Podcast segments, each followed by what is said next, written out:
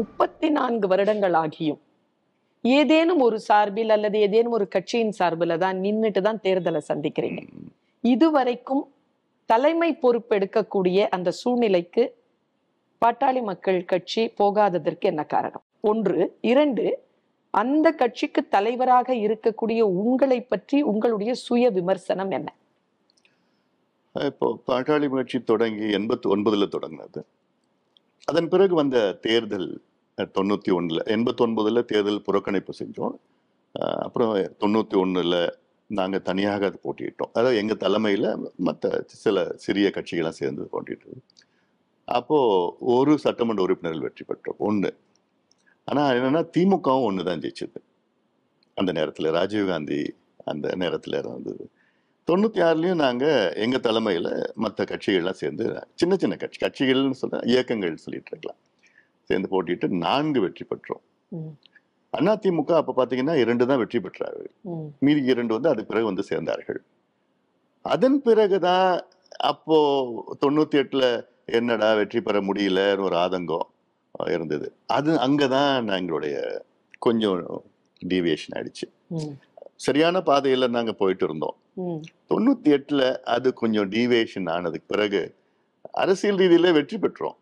ஆனால் எங்களுடைய எண்ணங்கள் மக்கள் எங்கள் மீது நம்பிக்கை வந்து அது எங்களுக்கு அது ரியலைஸ் பண்ணலை. அப்போ பார்க்கல கொஞ்சம் டீவியேஷன் ஆகி 98ல் அதிமுக கூட நாங்கள் கூட்டணி போயிருந்தோம்.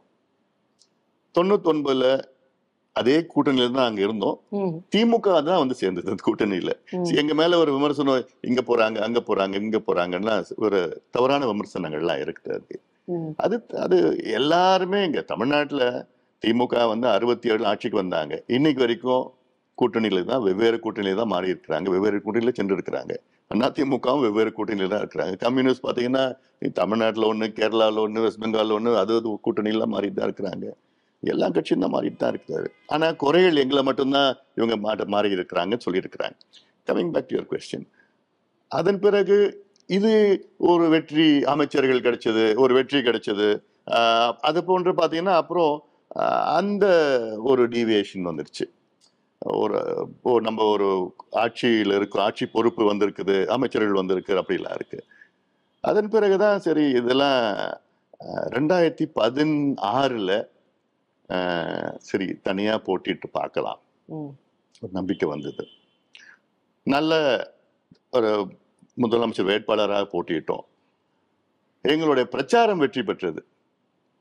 ஆனால் எங்களால் தேர்தலில் வெற்றி பெற முடியல. மாற்றம் முன்னேற்றம் அன்புமணி அந்த ஒரு பிரச்சாரம் பண்ணோம், ஓராண்டு பண்ணோம், 2015லேருந்து 2016 வரைக்கும். அது வெற்றி பெற்றது. எல்லாரும் மனசுலேருந்து நல்ல பிரச்சாரம், நல்ல கேம்பெயின். ஆனால் அது வாக்குகளாக மாறலை. ஏன் மாறலை? ஏன்னா அது ஒரு இன்ட்ரோஸ்பெக்ட் பண்ணோம். ஏன்னா அப்போது 2 பெரிய தலைவர்கள் எதிர்த்து போட்டிட்டனர். ஒரு பக்கம் கலைஞர் அவர்கள், இன்னொரு பக்கம் ஜெயலலிதா அம்மையார் அவர்கள். இதில் வந்து அன்புமணி வர்சஸ் கலைஞர் வர்சஸ் ஜெயலலிதா அம்மையார் அப்படின்னு ஒரு ஒரு அவங்க கூட போட்டி போடுறதா அப்படின்னு போடுவது. ஆனாலும் புது விதமான ஒரு பிரச்சாரத்தை மேற்கொண்டோம். இது எல்லார் மக்களும் பேசினாங்க. குறிப்பாக வந்து நகரத்தில் இருந்தவங்க பேசினாங்க, என்னுடைய ஓட்டு போடணும், அன்புமணிக்கு போடலாம் அப்படின்னு பேசினாங்க. ஆனால் கடைசி நேரத்தில் வந்து பார்த்தீங்கன்னா ஓட்டு போட்டால் அன்புமணி ஜெயிப்பாப்பில்லையா அந்த சந்தேகம் வந்துடுச்சு. அந்த நம்பிக்கை இன்னும் வரலை அந்த நேரத்தில் வரலை. எனக்கும் ஒரு வருத்தம், இவ்வளோ பண்ணோன்னு. ஆனால் அதன் பிறகு எனக்கு புரிஞ்சுக்கிடுச்சு, ஓராண்டு தான் இந்த பிரச்சாரம் பண்ணணும், அதுக்குள்ள ஓராண்டுக்குள்ள இவ்வளவு பிரச்சாரம் பண்ணி அவங்க ஏத்துக்கிற மனநிலையில ஓட்டு போற மனநிலையில அது வந்து சரி பரவாயில்ல, I can understand the sentiment of the people சொல்லிட்டு வந்ததால. இப்போ நீங்க இவ்வளவு ஒரு மிகப்பெரிய வெளிச்சமான ஓராண்டு காலம் என்பது ஒரு பெரிய ஒரு கால எல்லை தான். அந்த கால எல்லையில வெளிச்சமாக அந்த பண்ண மாற்றம் முன்னேற்றம் அப்படிங்கிற ஒரு விஷயம் இப்போ எங்க நிக்குது? ஏன்னா இப்போ நீங்க சொன்ன அந்த 2 தலைவர்களும் இப்போ இல்லை, அடுத்த கட்டத்துல வந்துட்டாங்க. இப்போ எப்படி இருக்கு? இப்போ எனக்கு பாத்தீங்கன்னா 2 பெரிய தலைவர்கள் இல்லை தமிழ்நாட்டுல. பாத்தீங்கன்னா ஒரு ஒரு தலைமை தலைவர்கள் அப்படின்னு சொல்றீங்கன்னு பாத்தீங்கன்னா அந்த அளவுக்கு அவர்கள் போன்ற கிடையாது இன்றைய காலகட்டத்தில். எனக்கு அதாவது மிகுந்த ஒரு நம்பிக்கையா எனக்கு இருக்கு. இப்போ ஏன்னா 2026 வருது, சட்டமன்ற தேர்தல் வருது, அதுல எனக்கு பெரிய நம்பிக்கை எனக்கு இருக்கு. அதை எப்படி அணுகணும், எப்படி செய்யணும்னு. ஆனா அதுக்கு முன்பு நாடாளுமன்ற தேர்தலும் வர இருக்கிறது. அதுக்கு என்னென்ன வியூகங்கள் வகுக்கணும். அப்புறம் 26ல என்னுடைய டார்கெட்டு 26. இப்ப நீங்க ஒரு பெரிய ஒரு பிரச்சாரத்தில் ஈடுபட்டு ஜெயித்து விடுவோம் அப்படிங்கிற ஒரு விஷயத்துல, ஏன்னா அவ்வளவு சத்தம் எங்க பார்த்தாலும் அந்த மாற்ற முன்னேற்றம் சத்தம் ஒழித்து கொண்டிருந்த காலகட்டத்திலேயே பெண்ணாகரத்துல நீங்க தோற்கிறீங்க. அந்த அந்த வினாடியில் ஏன்னா நீங்க ரொம்ப அரசியல் எல்லாம் ரொம்ப ஈடுபாடு கொண்ட ஒரு மனிதர் இல்லை. முதல்லயே படிப்பு, மற்ற விஷயங்கள்ல விளையாட்டு, அந்த மாதிரி எக்ஸ்ப்ளோர் பண்ணணும், எல்லாத்தையும் சுத்தி பார்க்கணும், தெரிஞ்சுக்கணுங்கிற ஒரு எனக்கு உலகத்துல உள்ள உணவுகள் எனக்கு ரொம்ப பிடிக்கும். என்னுடைய ரொம்ப பிடிச்ச உணவு ஜாப்பனீஸ். அது நிறைய சூஷி, சஷிமி, டக்கன் யாக்கி கிரில், யாக்கிடோரி கிரில், இது ஒன்றுத்துக்கும் டிஃப்ரெண்டான கற்பாச்சு எல்லாமே எனக்கு எனக்கு அத்துப்படி, எனக்கு ரொம்ப பிடிக்கும் எனக்கு. அப்புறம் ஸ்பானிஷ் ஃபுட், பயலா எனக்கு ரொம்ப பிடிக்கும். மெக்சிகனில் டாக்கோஸ், இதெல்லாம் உலகத்துல எல்லா நாட்டிலையும் எல்லா அந்த உணவு எனக்கு ரொம்ப பிடிக்கும். நிறைய சாப்பிட்டு இருக்கிறேன் நான். இப்போ மது ஒழிப்புல நீங்க நிறைய பிரச்சாரம் பண்ணி உங்களுடைய தகப்பனார் கூட ஐயா மருத்துவர் ராமதாஸ் ஐயா கூட ரொம்ப அதுல தீவிரமான ஒரு ஒரு அந்த மது ஒழிப்பு அப்படின்னு இப்போ தமிழக அரசாங்கம் ஒரு இதை அறிவிச்சாங்க. மது குடிக்கிற பழக்கத்திலிருந்து விடுபட்டவங்களுக்கு பொருளாதார ரீதியா அவர்களை நிலைநிறுத்திக் கொள்வதற்கு அரசாங்க வேலை வாய்ப்பு தரப்படும். அதை பற்றி உங்கள் கருத்து? அதாவது குழந்தைகள் இருந்து தொட்டில ஆட்டுறது கிடையாது.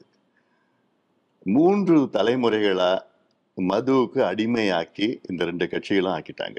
3 தலைமுறைகள் 1971 இருந்து. இது அதாவது இன்னைக்கு தமிழ்நாட்டில் மது இல்லாத இளைஞர்களால் இருக்க முடியாத ஒரு சூழலை கொண்டு வந்துட்டாங்க. பாமக அவருடைய போராட்டம் ஏன் வெற்றி பெறவில்லை? வெற்றி பெறலன்னு நான் சொல்ல முடியாது, யாரும் சொல்ல முடியாதுன்னா நான் சொல்லியிருக்கல. முதல்ல எங்களுக்கு முதல் வெற்றியே இன்னைக்கு எல்லா கட்சிகளும் ஏற்றுக்கிட்டாங்க, கொள்கை அளவில் ஏற்றுக்கிட்டாங்க. நாங்கள் மது விலக்கு கொண்டு வருவோம், அது படிப்படியாக கொண்டு வருவோம். ஜெயலலிதா அம்மையார் மது விலக்கு பற்றி பேசாத ஒரு அம்மையார். எங்களால் மது விலக்கு பற்றி பேசினாங்க. திமுகவில் மது விலக்கு பற்றி பேசாத திமுக. இப்போ இருக்கிற முதலமைச்சர் 7 ஆண்டுகளுக்கு முன்பு நாங்கள் ஆட்சிக்கு முதல் நாள் முதல் கையெழுத்து பூரண மது விலக்குன்னு சொன்னார். ஏன் சொன்னார்னா நான் அந்த பிரச்சாரத்தை பண்ணேன். பாமக ஆட்சிக்கு வந்தால் முதல் நாள் முதல் கையெழுத்து இந்த மாற்ற முன்னேற்றம் அன்புமணி கேம்பெயின்ல சொல்லியிருந்தார். அப்போ 2 பெரிய கட்சிகளும் இன்னைக்கு மது விலக்கு கொள்கையை ஏத்துக்கிறதுக்கு காரணமே பாட்டாளி மக்கள் கட்சி தான். இன்னைக்கு வேற காங்கிரஸோ கம்யூனிஸ்டோ எல்லா கட்சியிலும் ஏத்துட்டு இருக்காங்க, கொள்கை அளவு ஏத்துட்டு இருக்காங்க. அடுத்தது பாத்தீங்கன்னா இந்த மது விற்கிற நேரத்தை 12 மணி வரைக்கும் வருது, இப்போ 10 மணி வரைக்கும் குறைச்சிருக்கோம். எல்லாமே எங்களால் தேசிய நெடுஞ்சாலையில் மது விற்கக்கூடாதுன்னு வழக்கு உச்சநீதிமன்றம் வரைக்கும் வழக்கு போட்டு தமிழ்நாட்டில் 3321 மதுக்கடைகளை மூடி இருக்கோம், டாஸ்மாக் கடையில் மூடி இருக்கிறோம். இந்தியாவில் 90,000 கடைகளை மூடுகின்ற சூழல் உருவாக்குனது. இப்போ சமீபத்தில் தமிழக அரசு கல்யாணத்தில் மது விநியோகம் செய்யலாம், விளையாட்டு நிகழ்ச்சியில் மது விநியோகம் செய்யலாம், பன்னாட்டு மாநாடுகளில் மது விநியோகம் செய்யலான்னு ஒரு அரசாணை கொண்டு வந்தாங்க. அப்புறம் நாங்கள் உடனடியே நீதிமன்றத்துக்கு போய் ஒரு ஸ்டே, இன்னைக்கு வரைக்கும் ஸ்டே இருக்கு. அது மட்டும் நாங்கள் வாங்கலைன்னா இந்நேரம் எத்தனையோ கல்யாணங்கள் திருமணங்கள் நடந்திருக்காது. மதுவை குடிச்சுக்கிட்டு எல்லாம் தகராறு, அன்றைக்கே தகராறு அடிச்சுட்டு ஒரு பொண்ணு சைட்லேயோ மாப்பிள்ளை சைட்லையும் அடிச்சுட்டு இருப்பாங்க. அந்த ஒரு சூழல் வந்துட்டுருக்கோம் நேரம். இது இப்படி நாங்கள் பல விதமாக எங்களுடைய அணுகுமுறை மக்கள் ஒரு மாதிரி அரசாங்கம் அந்த அனுமதி கொடுக்கிறது, அதிகாரப்பூர்வமா அனுமதி கொடுக்கிறது. இன்னைக்கு திருமணத்துல அப்ப திருமணத்துல மது விநியோகம் செய்யலான்னு சொன்னாலே எல்லாம் முடிஞ்சு நம்மளுடைய கலாச்சாரம், நம்முடைய பண்பாடு அதெல்லாம் எல்லாம் அழிஞ்சிருக்கும் நேரம். நாங்க இன்னைக்கு ஒரு தடை வாங்கியிருக்கிறோம், இது அது கொஞ்சம் நீடிச்சிருக்கு. ஏன்னா இது இது இது போன்ற தொடர்ந்து எங்களுடைய செயலால் அதனாலதான் இப்போ அரசாங்கமே கொஞ்சம் யோசிக்குது. இப்போ திடீர்னு ஆட்டோமேட்டிக் வெண்டிங் லிக்கர் மிஷின் எதுக்கு தேவை? அது இதெல்லாம் அப்புறம் தொடர்ந்து எதிர்த்து போராடி இதெல்லாம் அதுக்கப்புறம் ஒரு தள்ளி வச்சிருக்கிறாங்க. இதெல்லாம் தள்ளி வைக்கிற சூழல்ல இப்போ நான் இப்போ இருக்கிற மது விலக்குத்துறை அமைச்சர்னு நான் சொல்ல முடியாது. மது விற்பனைத்துறை அமைச்சர் தான் பேர் மாற்றிக்கணும் இவங்கெல்லாம். ஏன்னா பேருக்கு மது விலக்குன்னு வச்சுக்கிட்டு இருக்காங்க, ஆனால் விற்கிறது திணிக்கிறது. இப்போ கடந்த ஆண்டு மது தமிழ்நாட்டில் மது விற்றது வந்து 36,000 கோடி ரூபாய்க்கு மது வித்திருக்கிறாங்க டாஸ்மாக் மூலயமாக அதிகாரப்பூர்வமாக. பிளாக்ல பார்த்தீங்கன்னா அது கணக்கு கிடையாது. இல்லை, இந்த ஆண்டு பார்த்தீங்கன்னா 45,000 கோடி. ஸோ கிட்டத்தட்ட 9,000 கோடி வந்து ஓராண்டில் வந்து கூடுதல் மது வித்திருக்கிறாங்க. இப்போ இது ஒரு காலத்தில் வந்து மது குடிக்கின்ற வயது முதல் ஒருத்தர் மது குடிக்கிற வயது 45, 50, 52 அப்படி இருந்தது. அது படிப்படியா கொஞ்சம் 30, 20, 19, 16, இன்னைக்கு 13 வயசு. அப்ப 13 வயசுல ஒரு சின்ன குழந்தை, என்ன பொறுத்த வரைக்கும் 13 வயசுல குழந்தை தான், ஒரு குழந்தை மது குடிக்கிற ஒரு சூழல் இன்னைக்கு தமிழ்நாட்டுல இருக்கு. அதை விட்டுட்டு, அதை தடுக்கிறத விட்டுட்டு, அதை குறைக்கிறத விட்டுட்டு, நீங்க குடிங்க, நீங்கள் குடித்ததுக்கப்புறம் உங்களுக்கு குடல்லாம் நாசமான பிறகு, உங்களுக்கு உடனே கல்லீரல் முடிஞ்ச பிறகு உங்களுக்கு வந்து மறுவாழ்வு மையத்தில் உங்களுக்கு நல்ல ஒரு ரீஹாபிலிட்டேஷன் பண்ணி உங்களுக்கு வேலைகள் உருவாக்குவோம் உங்களுக்குன்னா என்னன்னு எனக்கு ஒன்றும் புரியல. எனக்கு ஒரு முறை திருமாவளவன் ஐயா அவர்களிடத்தில் பேசிக்கிட்டு இருக்கும் பொழுது மருத்துவர் ராமதாஸ் ஐயா அவர்களை பற்றி குறிப்பிடும் பொழுது அவர் இந்த சொல்லையே பயன்படுத்தினார். திருவாளர் கன்ஷி ராம் அவர்களை போல தேசிய தலைவராக கொண்டாடப்பட வேண்டியவர் ராமதாஸ் அவர்கள் என்று. அதை பற்றி உங்கள் கருத்து? அது உண்மைதான், அவர் சொல்றது உண்மைதான். ஏன்னா அவர் செய்த சாதனைகளுக்கு எனக்கு ஒரு வருத்தம் என்னன்னா, அந்த அளவுக்கு அங்கீகாரம் அவர் கிடைக்கல. நான் எவ்வளோ சொல்லியிருக்கிறேன், நான் இப்போ அவ்வளோ பாட்டாளி முயற்சி செய்தது வந்து அவர் செஞ்சிருக்கிறாரு, ஆனால் அதுக்கேற்ப ஒரு அங்கீகாரம் அவர் கிடைக்கல. இதுவே அவர் வேற மாநிலத்தில், மேபி வட இந்தியாவில் அவர் பிறந்திருந்தாருன்னா இந்நேரம் வந்து தேசிய தலைவராக எல்லாரும் கொண்டாடிட்டு இருப்பாங்க. இங்கே பிறந்ததுனால தான், தமிழ்நாட்டில் பிறந்திருக்கிறாரு, அதுவும் வந்து ஒரு மிகவும் பிற்படுத்தப்பட்ட சமுதாயத்தில் பிறந்தது வந்து, அதனால அந்த அளவுக்கு அவருக்கு கிடைக்க வேண்டிய அங்கீகாரம் இல்லை, கிடைக்கல. தமிழுக்காக எவ்வளோ சொல்லிட்டு இருக்கலாம். இப்போ எல்லாமே நாங்கள் செய்தது எல்லாமே அவருடைய வழிகாட்டுதல் பேரில் தான் நாங்கள் இவ்வளோ நாங்கன்னா அமைச்சர்களாக செஞ்சுருக்கிறோம். இப்போ கட்சி தலைவராக இப்போ எல்லா தமிழ்நாட்டில் பாட்டாளி மக்கள் கட்சி இல்லாமல் தமிழ்நாட்டில் அரசியல் கிடையாது. அப்படி ஒரு சூழல் இன்னைக்கு இருக்கு. அதாவது எல்லாமே இப்போ இன்னைக்கு இருக்கிற அதிகாரிகள், ஐஏஎஸ் அதிகாரிகளோ ஐபிஎஸ் அதிகாரிகளோ, எங்களுடைய அறிக்கைகள் பார்த்தாலே அவங்களுக்கு வந்து ஓஹோ இது சரியாக தான் இருக்கும், புள்ளி விவரமான அறிக்கைகள். அதில் வந்து சும்மா இவங்களை திட்டுறது அவங்கள திட்டுறதுலாம் நாங்கள் பண்ண மாட்டோம். இதுதான் பிரச்சனை, இதுதான் தீர்வு, தெளிவாக சொல்லுவோம். சில கட்சிகள் வந்து ஒன்லி பிரச்சனை பற்றி தான் பேசுவாங்க, என்ன தீர்வுன்னு அவங்களுக்கு தெரியாது, சும்மா பேசணும்னு பேசுவாங்க.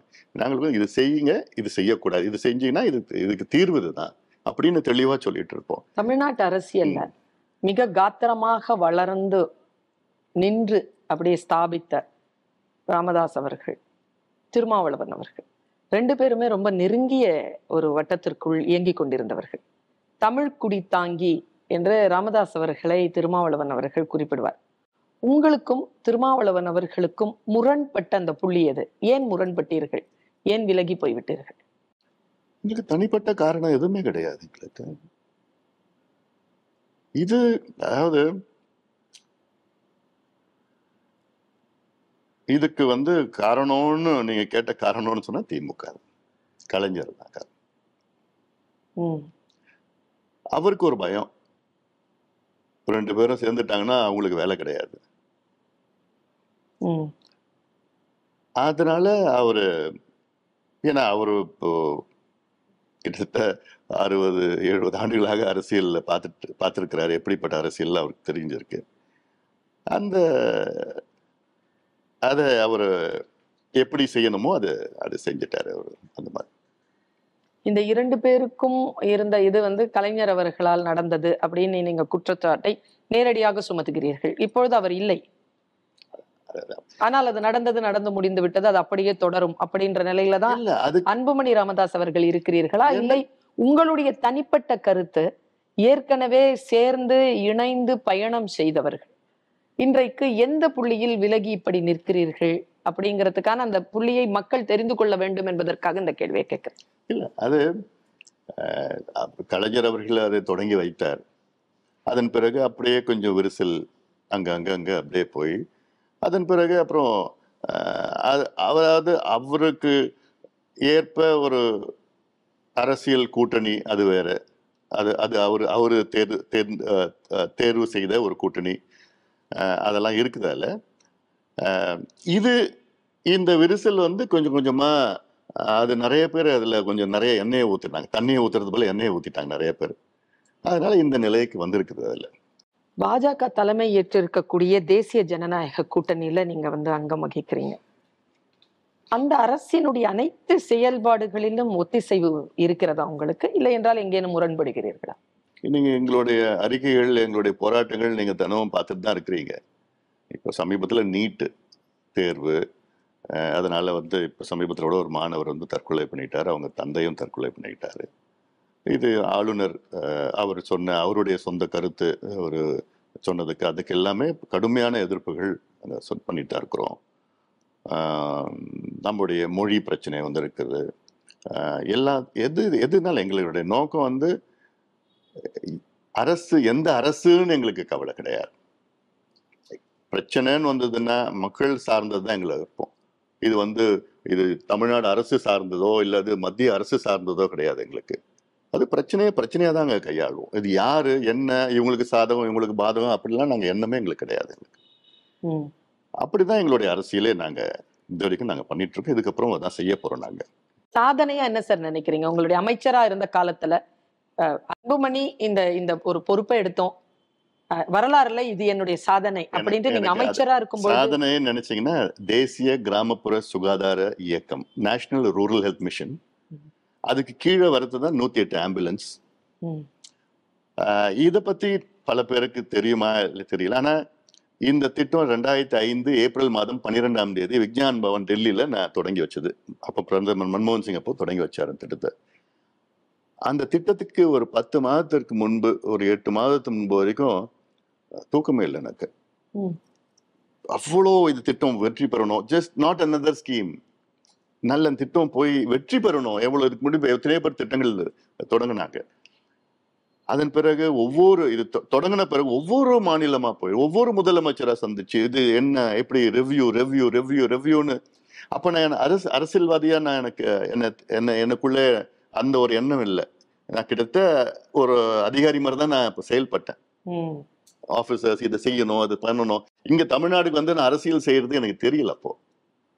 இப்போ நான் 108 ஆம்புலன்ஸ் தொடங்கணும். இங்கே தமிழ்நாட்டில் பார்த்தீங்கன்னா திமுக நாங்கள் தான் தொடங்கணும் அப்படின்னு அவங்க சொல்லியிருக்கிற அந்த மாதிரி ஒரு நிலை வந்துடுச்சு இப்போ. ஆனால் அது நான் தொடங்கின திட்டம் தமிழ்நாட்டில் கிட்டத்தட்ட 5ஆவது 6ஆவது மாநிலம் தான் இங்கே தொடங்குனது. அதுக்கு முன்பு பல 6 மாநிலங்களில் தொடங்கி இருக்கிறேன். நீங்கள் முதல்ல எங்கே தொடங்குனீங்க? எனக்கு அப்படி ஞாபகம் இல்லை எங்கே தொடங்கினேன்னு. பட் தமிழ்நாட்டில் இல்லை, தமிழ்நாட்டில் அதுக்கு முன்னாடி வேற மாநிலங்களில் நான் தொடங்கியிருக்கிறேன். இந்த தேசிய கிராமப்புற சுகாதார திட்டம் பார்த்தீங்கன்னா 10 ஆண்டுகளுக்கு பிறகு 2005 தொடங்கி 2015 ஒரு சர்வே பண்ணியிருக்கிறாங்க. அதில் இந்தியாவுடைய தாய் இறப்பு விகிதம் 50 விழுக்காடு குறைந்திருக்கிறது, குழந்தை இறப்பு விகிதம் 55 விழுக்காடு குறைந்திருக்கிறது இந்த 10 ஆண்டுகளில். அதுக்கு என்ன காரணம்னா தேசிய கிராமப்புற சுகாதார திட்டம். அதாவது இது இந்தியா என்றால் உலகத்தில் 1/6 மக்கள் தொகை. அப்படி ஒரு நாட்டில் தாய் இறப்பு maternal mortality rate 50% reduction, infant mortality rate 55% reduction இந்த ஒரு ஸ்கீமில். இது இது கொண்டாடணும். இதை கண்டிப்பாக எவ்வளோ பெரிய ஒரு சாதனை இது. ஆனால் என்னன்னா இது காங்கிரஸ் நம்ம யூபிஏல தொடங்கினது. 2015 பிஜேபி கவர்மெண்ட் இருந்ததுனால இது கொண்டாடணும்னா அவங்களுக்கு அந்த கிரெடிட் போயிடும் அப்படின்னு அப்படியே அமைதியா விட்டுட்டாங்க. நீங்க ஒரு 35 வயதுல நீங்க அமைச்சர் ஆக்கும் பொழுது அது ஒரு ஒரு ஒரு விதமான நடந்தது. எல்லாரும் சேர்ந்து கம்பல் பண்ணாங்க. நான் அந்த அமைச்சராகின்ற அந்த நேரத்துல என்னை விட நிறைய சீனியர்ஸ் இருந்தாங்க. இப்போ இதே விஷயம்தான் இப்போ நீங்க கட்சி தலைமை எடுக்கும் பொழுதும் எத்தனையோ சீனியர்ஸ் இருக்கும் பொழுது நீங்க கட்சி தலைமை எடுக்கிறீங்க. தர்ம சங்கடத்தை உணர்ந்தீர்களா? இல்ல, கட்சி தலைமை நான் எடுக்கல, ஒட்டுமொத்த பொதுக்குழு அவங்க முடிவு பண்ணது. ஐயா முடிவு பண்ணார், பொதுக்குழு முடிவு பண்ணது. நான் பொது வாழ்க்கையில் இது வந்து என்னுடைய 26வது ஆண்டு. யாருமே என்னை வந்து திடீர்னு வந்ததுன்னு சொல்ல முடியாது. நான் படிப்படியாக கட்சியில் வந்தேன். கட்சிக்காக எத்தனையோ வேலைகள் செஞ்சேன், எத்தனையோ போராட்டங்கள் எவ்வளோ செஞ்சுருக்குறோம். நம்ம தொண்டர்கள் மத்தியில் என் மேலே நம்பிக்கை வைத்து தான் இந்த பொறுப்பு எனக்கு தொண்டர்கள், நிர்வாகிகள், கட்சி முழுவதும் எனக்கு கொடுத்தாங்க. எனக்கு இந்த பொறுப்பு கொடுத்த பிறகு ஒட்டுமொத்த தொண்டர்களுக்கும் மகிழ்ச்சி. அவங்களுடைய எண்ணங்கள்லாம் இன்னும் அடுத்த கட்டத்துக்கு கொண்டு போகணும். எனக்கு ஒரு இவ்வளோ பெரிய ஒரு பொறுப்பு கிடைச்சது வந்து எனக்கு வந்து மகிழ்ச்சியை விட இது என்ன நம்ம செய்ய போகிறோம் அந்த பயம் எனக்கு. எப்படி நம்ம இருக்கணும், எப்படி செய்ய போகிறோம், அடுத்த கட்டத்தை எப்படி நம்ம கொண்டு வரணும். ஏன்னா பாட்டாளி முயற்சி தொடங்கி 34 ஆண்டுகள் ஆகிறது. இப்போ திமுக தொடங்கி 18 ஆண்டுகள் ஆட்சிக்கு வந்தாங்க. அண்ணா திமுக தொடங்கி கிட்டத்தட்ட 5 ஆண்டுகள் ஆட்சிக்கு வந்தாங்க.